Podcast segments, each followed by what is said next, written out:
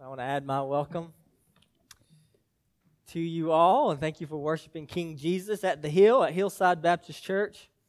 Uh, with us, my name's uh, Chad. I'm uh, one of the pastors here, along with uh, Pastor Ron. And um, if you are a guest this morning, I just want to say thank you for coming. And I'd like to invite you to fill out one of the uh, Connect cards that's in the back of the pew in front of you.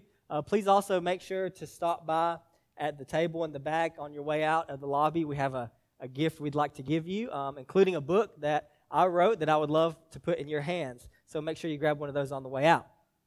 Um, today, we're going to be continuing through um, the book of Acts. Um, uh, oh, by the way, before we get going, I do want to just again make a another plug for uh, next Sunday. Um, uh, it's going to be just a, a, very special day, I know, for our church. And so let me uh, invite you to uh, and, and, and challenge you to invite uh, your friends, families, neighbors, whoever, anybody and everybody, your dog, if you want to, to our church uh, next Sunday.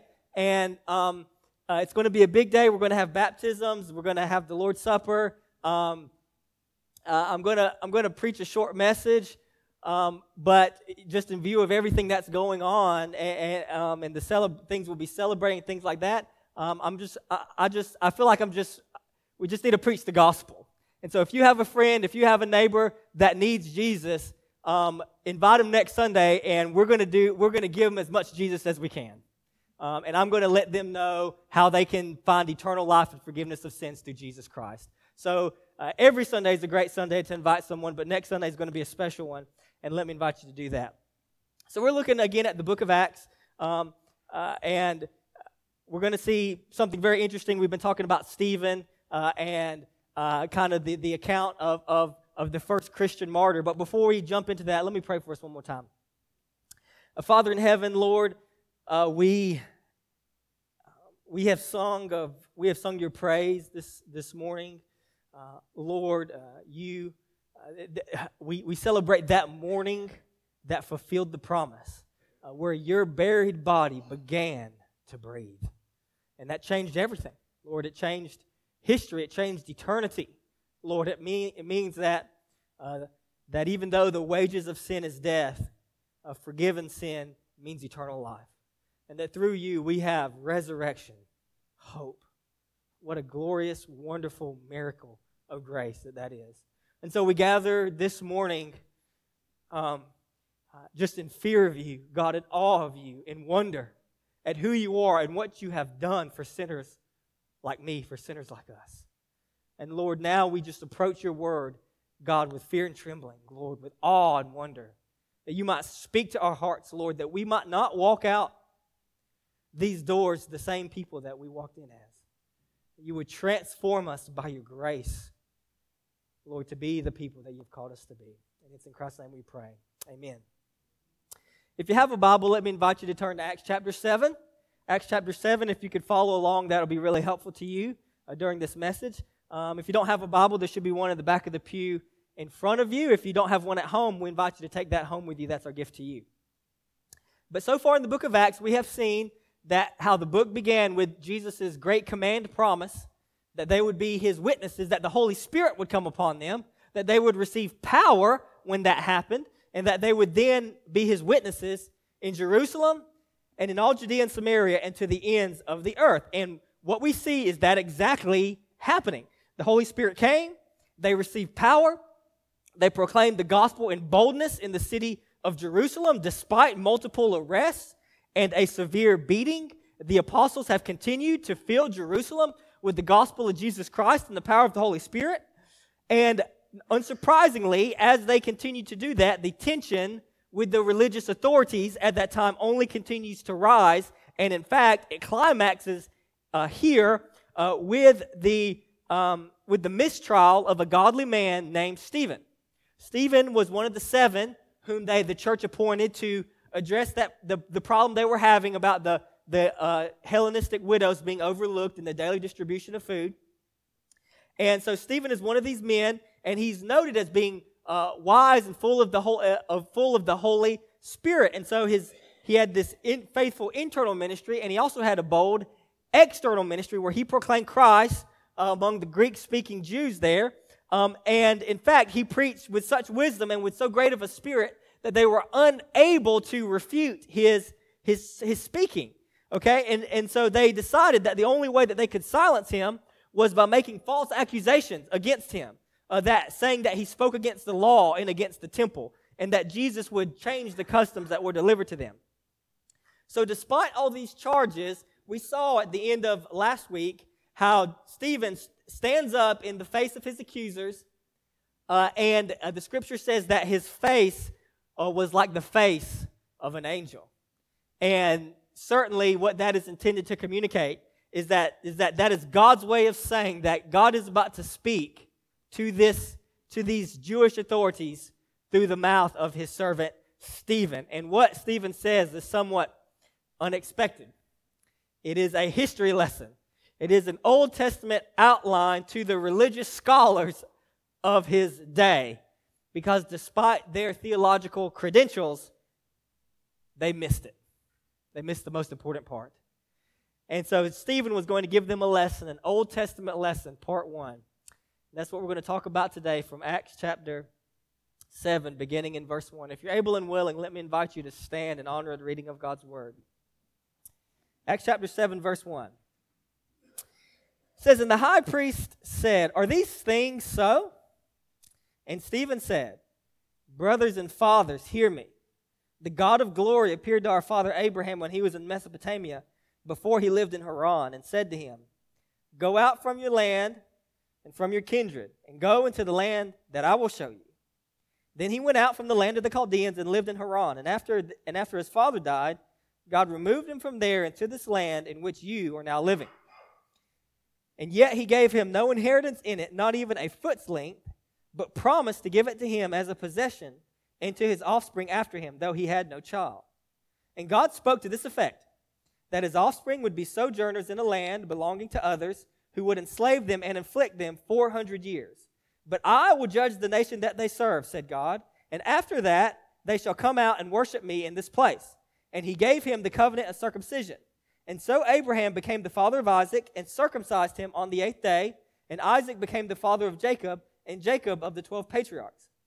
And the patriarchs, jealous of Joseph, sold him into Egypt.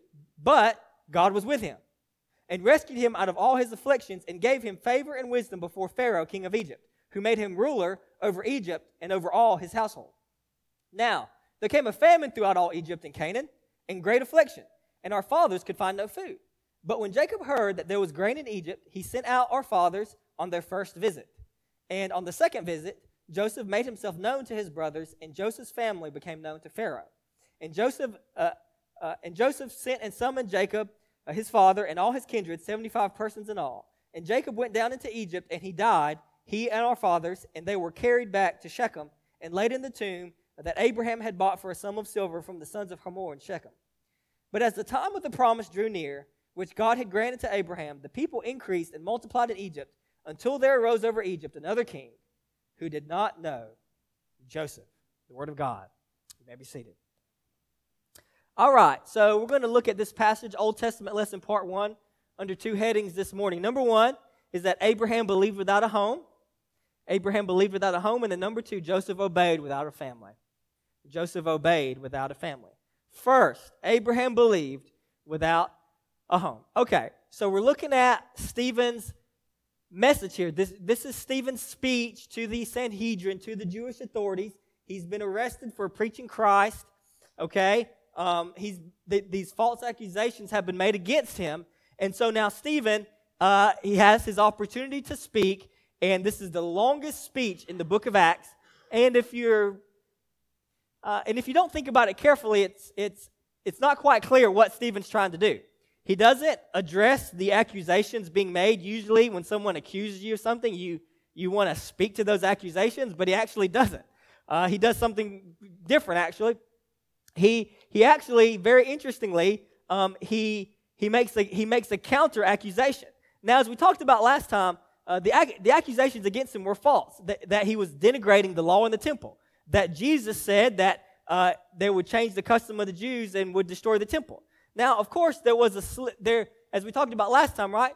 Uh, the, the accusations can only stick because there's a sliver of, of plausibility there. Um, that we do know that Christianity does, in fact, change the way that we as Christians relate to the Old Testament law. Jesus came in to fulfill, he didn't disparage the Old Testament or the, the Old Covenant, but he fulfilled the Old Covenant. And because he fulfilled the Old Covenant, he was able to set it aside, it having fulfilled its purpose, in order that he could now bring in a new covenant, a new way of relating to God, not by being a Jew by blood, but by being a, a, a child of Abraham through faith. As Pastor uh, Ron read er- earlier, uh, even in the Old Testament, it says that Abraham was counted righteous because of his faith. And in the same way, we are counted righteous before God, not because we keep the law, uh, the Old Testament law, because we don't, and Jews aren't saved by keeping the Old Testament law, but through Jesus Christ, we are counted righteous by faith in the same way Abraham was, by faith in God's Son, Jesus Christ. Neither did Jesus ever say that he would destroy the temple. However, Jesus did predict the destruction of the temple uh, very graphically. He said that there would not be one stone left upon the other. All right? And they wondered when that would happen. But if you read it carefully, it's quite clear that what Jesus is connecting the destruction of Jerusalem with was with is as the final kind of cataclysmic judgment from God upon the Jewish nation for rejecting the greatest for the, the latest and greatest of all prophets, God's own son, Jesus Christ. And as we'll see today, that's actually the theme of Stephen's speech is that Israel just continues to do what they had done throughout their entire history, and that is reject the God of Revelation and reject God's uh, appointed leaders that He sent to them. Okay? And so uh, that's kind of where, where we're headed and what we're looking at today. And so as we look at Stephen's speech, we see that it is a recounting of the Old Testament history of Israel. He's not giving a defense, he's giving a counter accusation, a counterclaim. Uh, his counterclaim is that they themselves, the Jewish religious leaders, have misinterpreted the law, have misunderstood the scriptures, okay, and and and missed the most important part, and that is that everything points to Jesus Christ. They stand in the line of their ancestors who have rebelled against God by rejecting the leaders that God has sent to them, uh, and uh, they and while doing that, they have made the land and the temple everything. In other words, they emphasize the the physical aspects of the law, the temporal aspects of the law. Uh, they made the, the, the land and the temple and the letter of the law everything, and they missed the heart of the law, which is love and righteousness and faith and obedience. Okay? Uh, and ultimately, it all comes through Jesus Christ. And so, Stephen's recounted history lesson is a way to point out to them their errors. And so, the first thing that we see here is the account of Abraham. And if you look through this story, it's remarkable that Luke decides to record all of it. And again, it's a very long speech, but it's an Old Testament history lesson, and it begins with Abraham. And so it's important to point out here just how important Abraham is to the biblical storyline. And this is why, once again, I, as your pastor, am just constantly emphasizing, challenging, begging you to read your Bibles, the whole Old Testament, the whole New Testament. Read your Bibles from beginning to end because clearly what Stephen is doing here is giving the Old Testament lesson, and he's basically saying, You don't understand Jesus because you don't understand the Old Testament.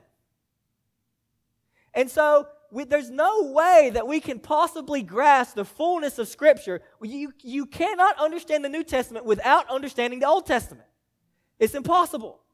And I can guarantee that your life your, your worship every Sunday, your, your, your, your times in Sunday school where you're studying the Bible with other people, the times in small group where we're getting together and studying the Bible together, they will be enhanced a thousandfold when you're familiar with the overall flow and storyline of Scripture.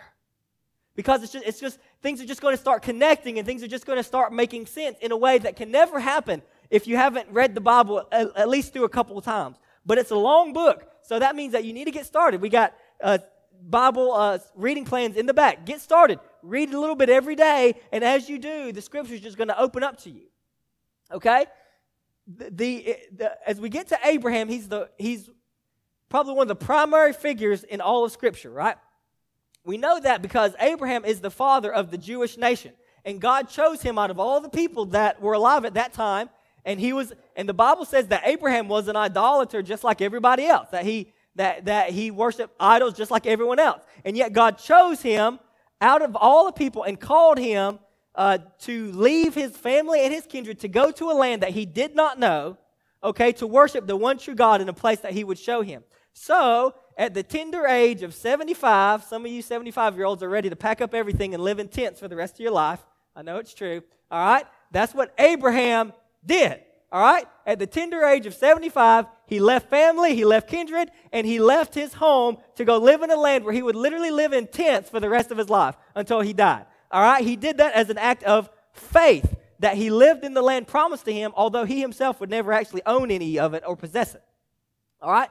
And so it's worth reminding ourselves of how important Abraham is. All right? If you follow the story of Genesis, and it's important to think about how it's, it's an unfolding story, right? If you follow the story of Genesis, God created man, he created man in his image, he told him to be fruitful and multiply and fill the earth and have dominion over it, which means that God created me and you to represent him because we're image bearers of God, and to not just represent Him, but to spread over the earth. In other words, to fill the earth with the image and glory of God and to rule over it for Him and for His purposes. We were made to rule, we were made to reign, we were made to be kings and queens under the King of Kings and Lord of Lords. Of course, it doesn't take long till we see in Genesis 3 that sin messed all that up because uh, we rebelled against the one who made us and who created us.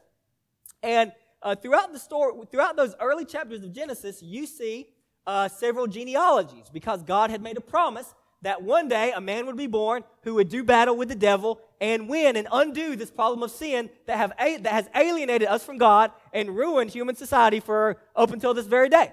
All right? And so you see many genealogies in Genesis because it's tracing the bloodline of the promise. And so you have these genealogies that bring us all the way to a man named Abraham. But once you get to Abraham, it, it, it, just it names a bunch of names, but it doesn't really give you a bunch of details until you get to Abraham. And then all of a sudden, when it gets to Abraham, the whole story of Genesis just stops. And then literally the whole entire Old Test, the, the whole entire rest of the Old Testament is about Abraham and his family. That tells you how important Abraham is. All right? That and he he made Abraham this tremendous promise, all right? In Genesis 12, verses 2 through 3. This is what it says it says, I will make of you a great nation, and I will bless you, and I will make your name great, so that you will be a blessing. I will bless those who bless you, and him who dishonors you, I will curse. And in you, all the families of the earth will be blessed.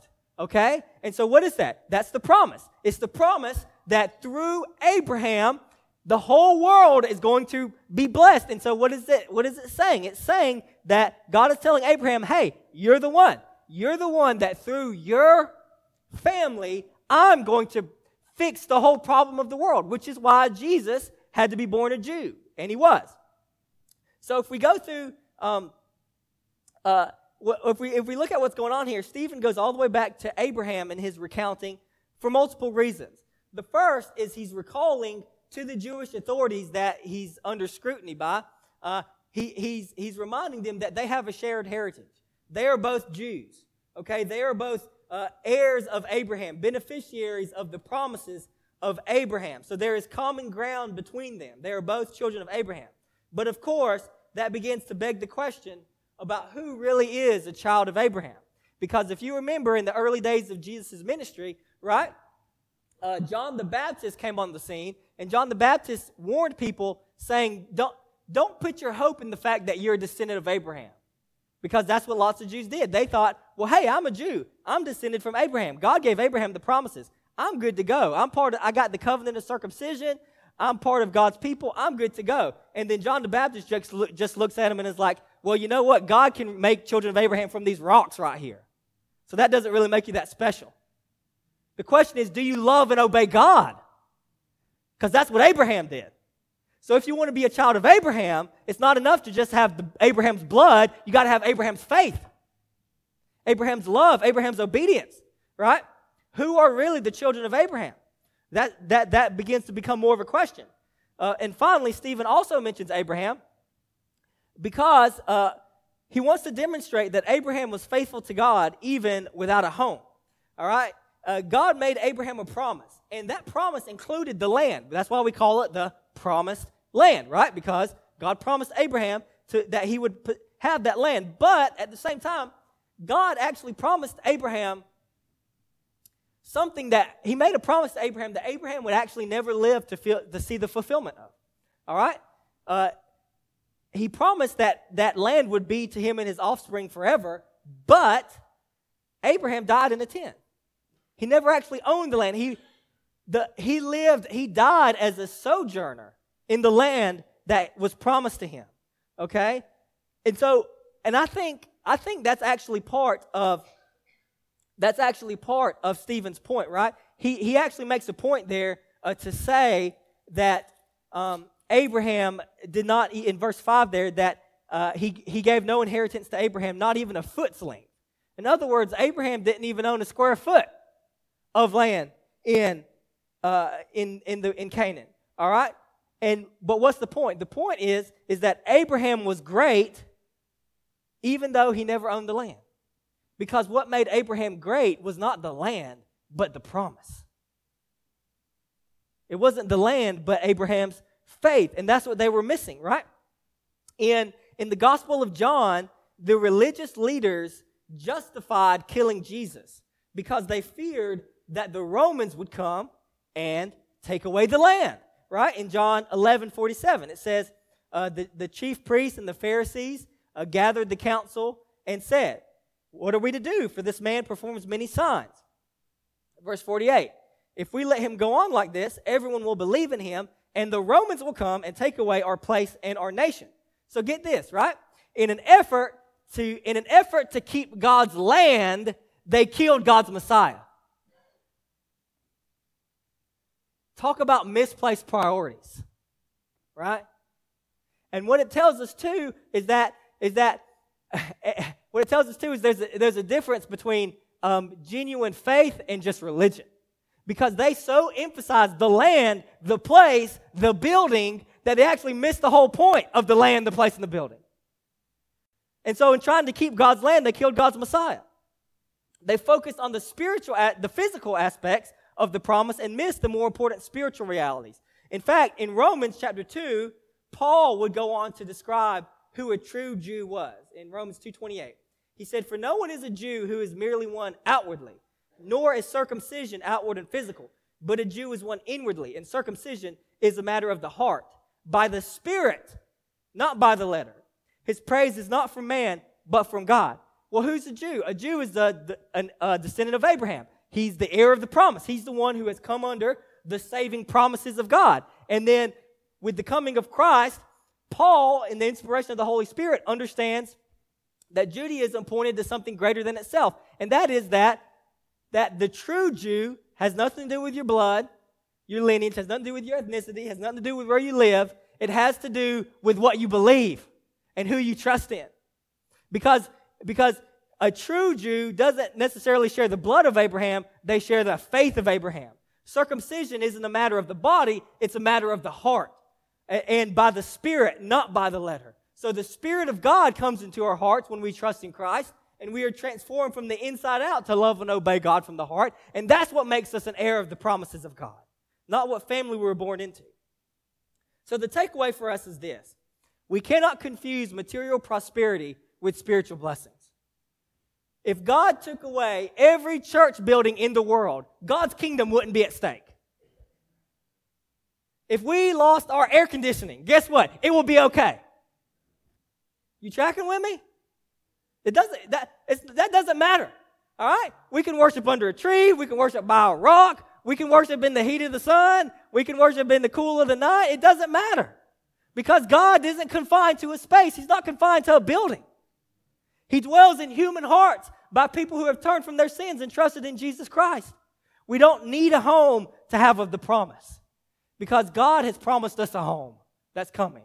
Not that we'll build for ourselves, but that He's building for us and no one can take that away.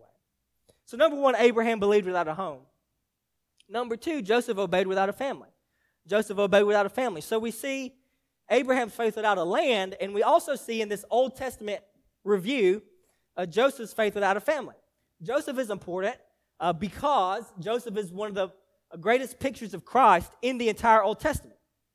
You'll remember that Joseph was Jacob's uh, uh, he, he was one of Jacob's youngest sons, okay? And uh, if you remember that Jacob had four wives and 12 sons, all right? That's a recipe for a dysfunctional family, all right? Which is exactly what it was, all right? And the, the Bible doesn't gloss that over. It was a mess, all right? All right? Joseph was the firstborn son of his favorite wife, Rachel, okay? The only wife that he actually loved, all right? And, and, and Rachel would later die giving birth to her second son, Benjamin, all right? And so J- uh, Joseph was Jacob's favorite son, and he gave him special treatment over and against his brothers. In fact, we all remember, or maybe if you grew up going to church and you went to Sunday school, you remember Joseph's special coat, all right? The coat of many colors. Uh, but the term actually could, uh, the term there could, could actually mean ornate. Um, and of course, it is royalty that wears ornate clothing. And when you combine that coat with the fact that in his young age, Joseph had two dreams both of which, in both the dreams, uh, entities representing his family came down and bowed down to him, all right, uh, in, in submission, tells you uh, from a biblical and prophetic uh, image, is a prophetic image there from the Bible, that God had chosen this man Joseph to be a king. All right? And so uh, that, that's, that's an important part of Joseph's story. And so he gets special treatment from their father, coupled with these dreams of his future greatness and that uh, infuriates, unsurprisingly, his brothers to the point that they betray their own blood by selling him into slavery. He, he, he eventually ends up into Potiphar's as a slave in Potiphar's household.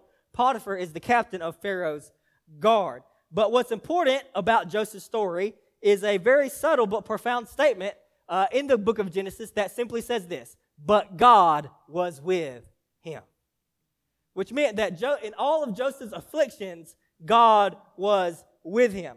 Okay? In fact, God was with him to the point that Joseph found favor in Potiphar's house, uh, to the point that he became the, um, the, the, the chief steward over all of Potiphar's household and of Potiphar's affair, affairs, up until the point uh, that Potiphar's adulterous wife set her sights on him. And yet, in, in the face of that, he held to his integrity at great personal cost uh, in the face of a, of a false accusation that got him imprisoned for years. And you would think at that point, uh, by being sold into slavery by your brothers, by being falsely accused, which leads to uh, multiple years long imprisonment, you would think at that point you would just give up on God.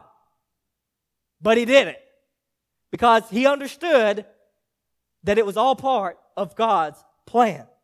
And so, by God's help, he's given the ability to interpret dreams of two of Pharaoh's officials and then later, Pharaoh would have a dream of his own.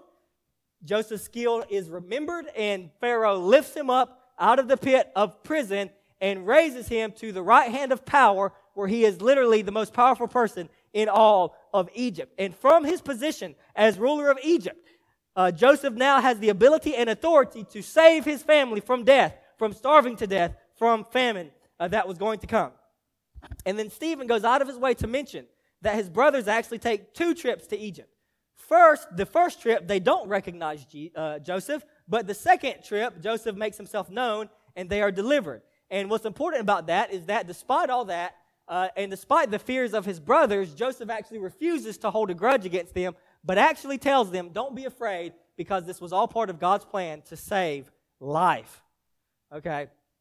And so the Joseph story is, ma- is massively important because it is an unparalleled picture of Christ in the Old Testament, which is, I believe, what Stephen wants them to see. Uh, Joseph, like Jesus, was destined to be king.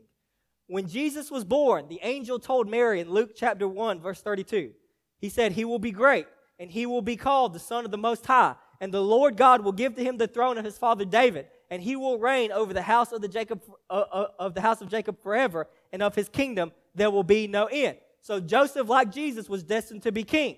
But just like Joseph's brothers uh, rejected him, all right, so Jesus' own people rejected him. And indeed, as Joseph's brothers sold him into slavery for a handful of silver, one of Jesus' closest friends, Judas, betrayed him for a pouch full of silver. Now, and now, then later in Joseph's life, in the hour of temptation, he held fast to his integrity at great personal cost. Now, Jesus uh, had two great hours of temptation. Uh, the first was by the devil in the wilderness, and the second was in the Garden of Gethsemane, uh, where he was contemplating uh, bearing the wrath of God due to the sin of the whole world. And in both of those hours of trial, Je- uh, Jesus did not give in, but he held fast to his integrity and the purpose for which God sent him into the world.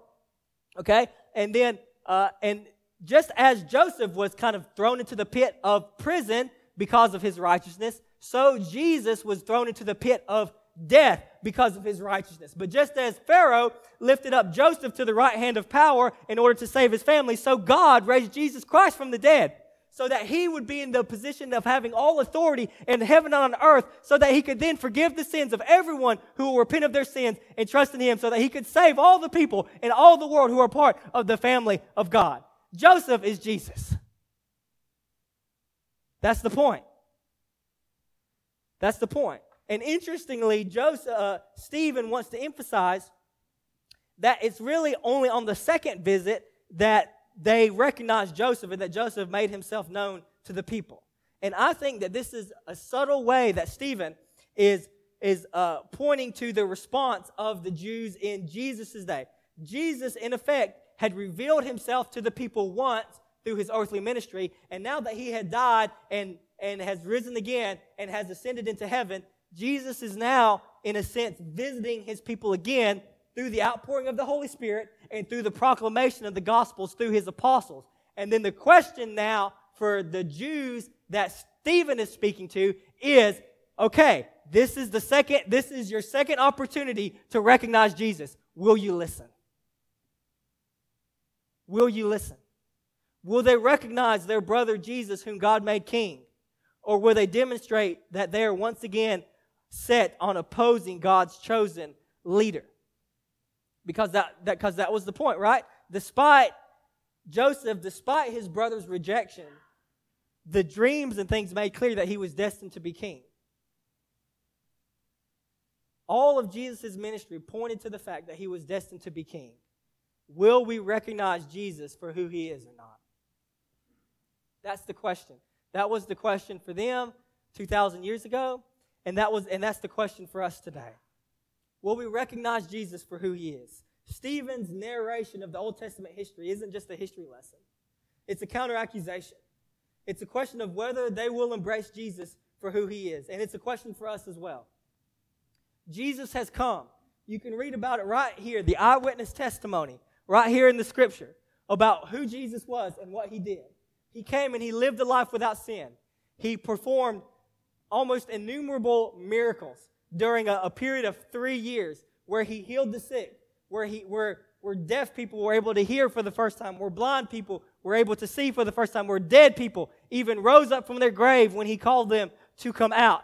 And he taught the truth, he taught the gospel, he, he, he, taught the, he taught the scripture, he proclaimed who he was in life and word and deed.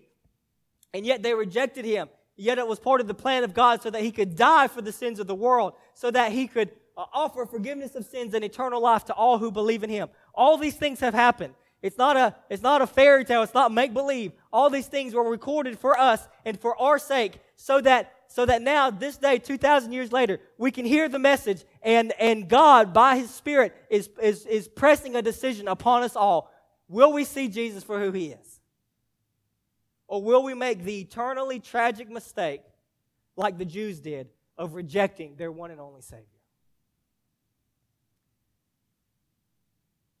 What are we going to do? Maybe you're in here this morning, and maybe up until this point in your life, you haven't really been sure what to do with this Jesus fella. And I'm telling you today, by the power of God and on the authority of Scripture, that Jesus is not just another dude, he's the Son of God. He's risen from the dead. He's alive. He, he uh, sacrificed himself to make, a way, to make a way for us to be forgiven of our sins and have resurrection and eternal life. It's true. And it changes everything. And the greatest possible decision you could ever make today is to turn from your sins and trust in Him. He will fill you with, your spirit, with His Holy Spirit. He will change you from the inside out. Look, He's not, He's not asking you to clean yourself up and then come to Him. He's saying, no, you decide right now to turn from your sins and come to Him, and He'll clean you up. Don't worry about the rest. Jesus will take care of the rest. But you got to decide what you're going to do with Jesus. the offer stands as it did 2,000 years ago. And for us who, who already believe, the question for us is will we keep our eyes on the heart of the faith? Will we keep our eyes, unlike the Jews did, on the heart of the faith? Let us not be, let us not be confused. Let us not mistake a place. Let us not mistake um, certain trappings, okay? Uh, certain religious trappings or a kind of music or a kind of windows, as beautiful as they are, all right? With, with what it means to truly know and love and trust God. These things are nice, but they're not what make Christianity. And if God took all of these things away, would we would he would Jesus alone be enough for eternal worship and praise and adoration? Will we live today not for an earthly home, but for an eternal one? Let's pray. King Jesus, what a privilege, God, to look to you this morning, the risen and reigning King, the very one who died for us and who rose again to give us the hope of eternal life. And Lord, uh, let us not, uh, let us take heed, God, lest we fall. Let us take heed, Lord, where we ourselves, Lord, might end up like these religious leaders, Lord, where in the very, in the very act of thinking that we understand, God, that we might actually miss the whole point. That it's not about religious trappings, it's not about a place, it's about you, Lord Jesus. It's about your life, your death, your resurrection. It's about your Holy Spirit who comes to live in us through faith. It's about a transformed life, God, that, that is the evidence that we have become new creatures in Christ, Lord. So help us, God. Help us to keep the main thing. The main thing. Help us to go outside these walls and love our families, love our neighbors, love our coworkers, care for their souls. God, long for them to f- find mercy and grace through Jesus Christ. Tell them, open up our mouths, God, to tell of the hope and the life and the joy that is found in Christ and in Christ alone. That's, what it's, that's what it's about, Lord. And so we ask for grace by your Spirit this morning. And finally, Lord, I pray that if there's one in here in the sound of my voice, Lord, who has yet to fully surrender to you, God, I pray that your Spirit might reach down even now and open their eyes to see that you're better than anything this world has to offer. And may they look to you and turn to you in faith now, we pray. And it's in Christ's name we pray.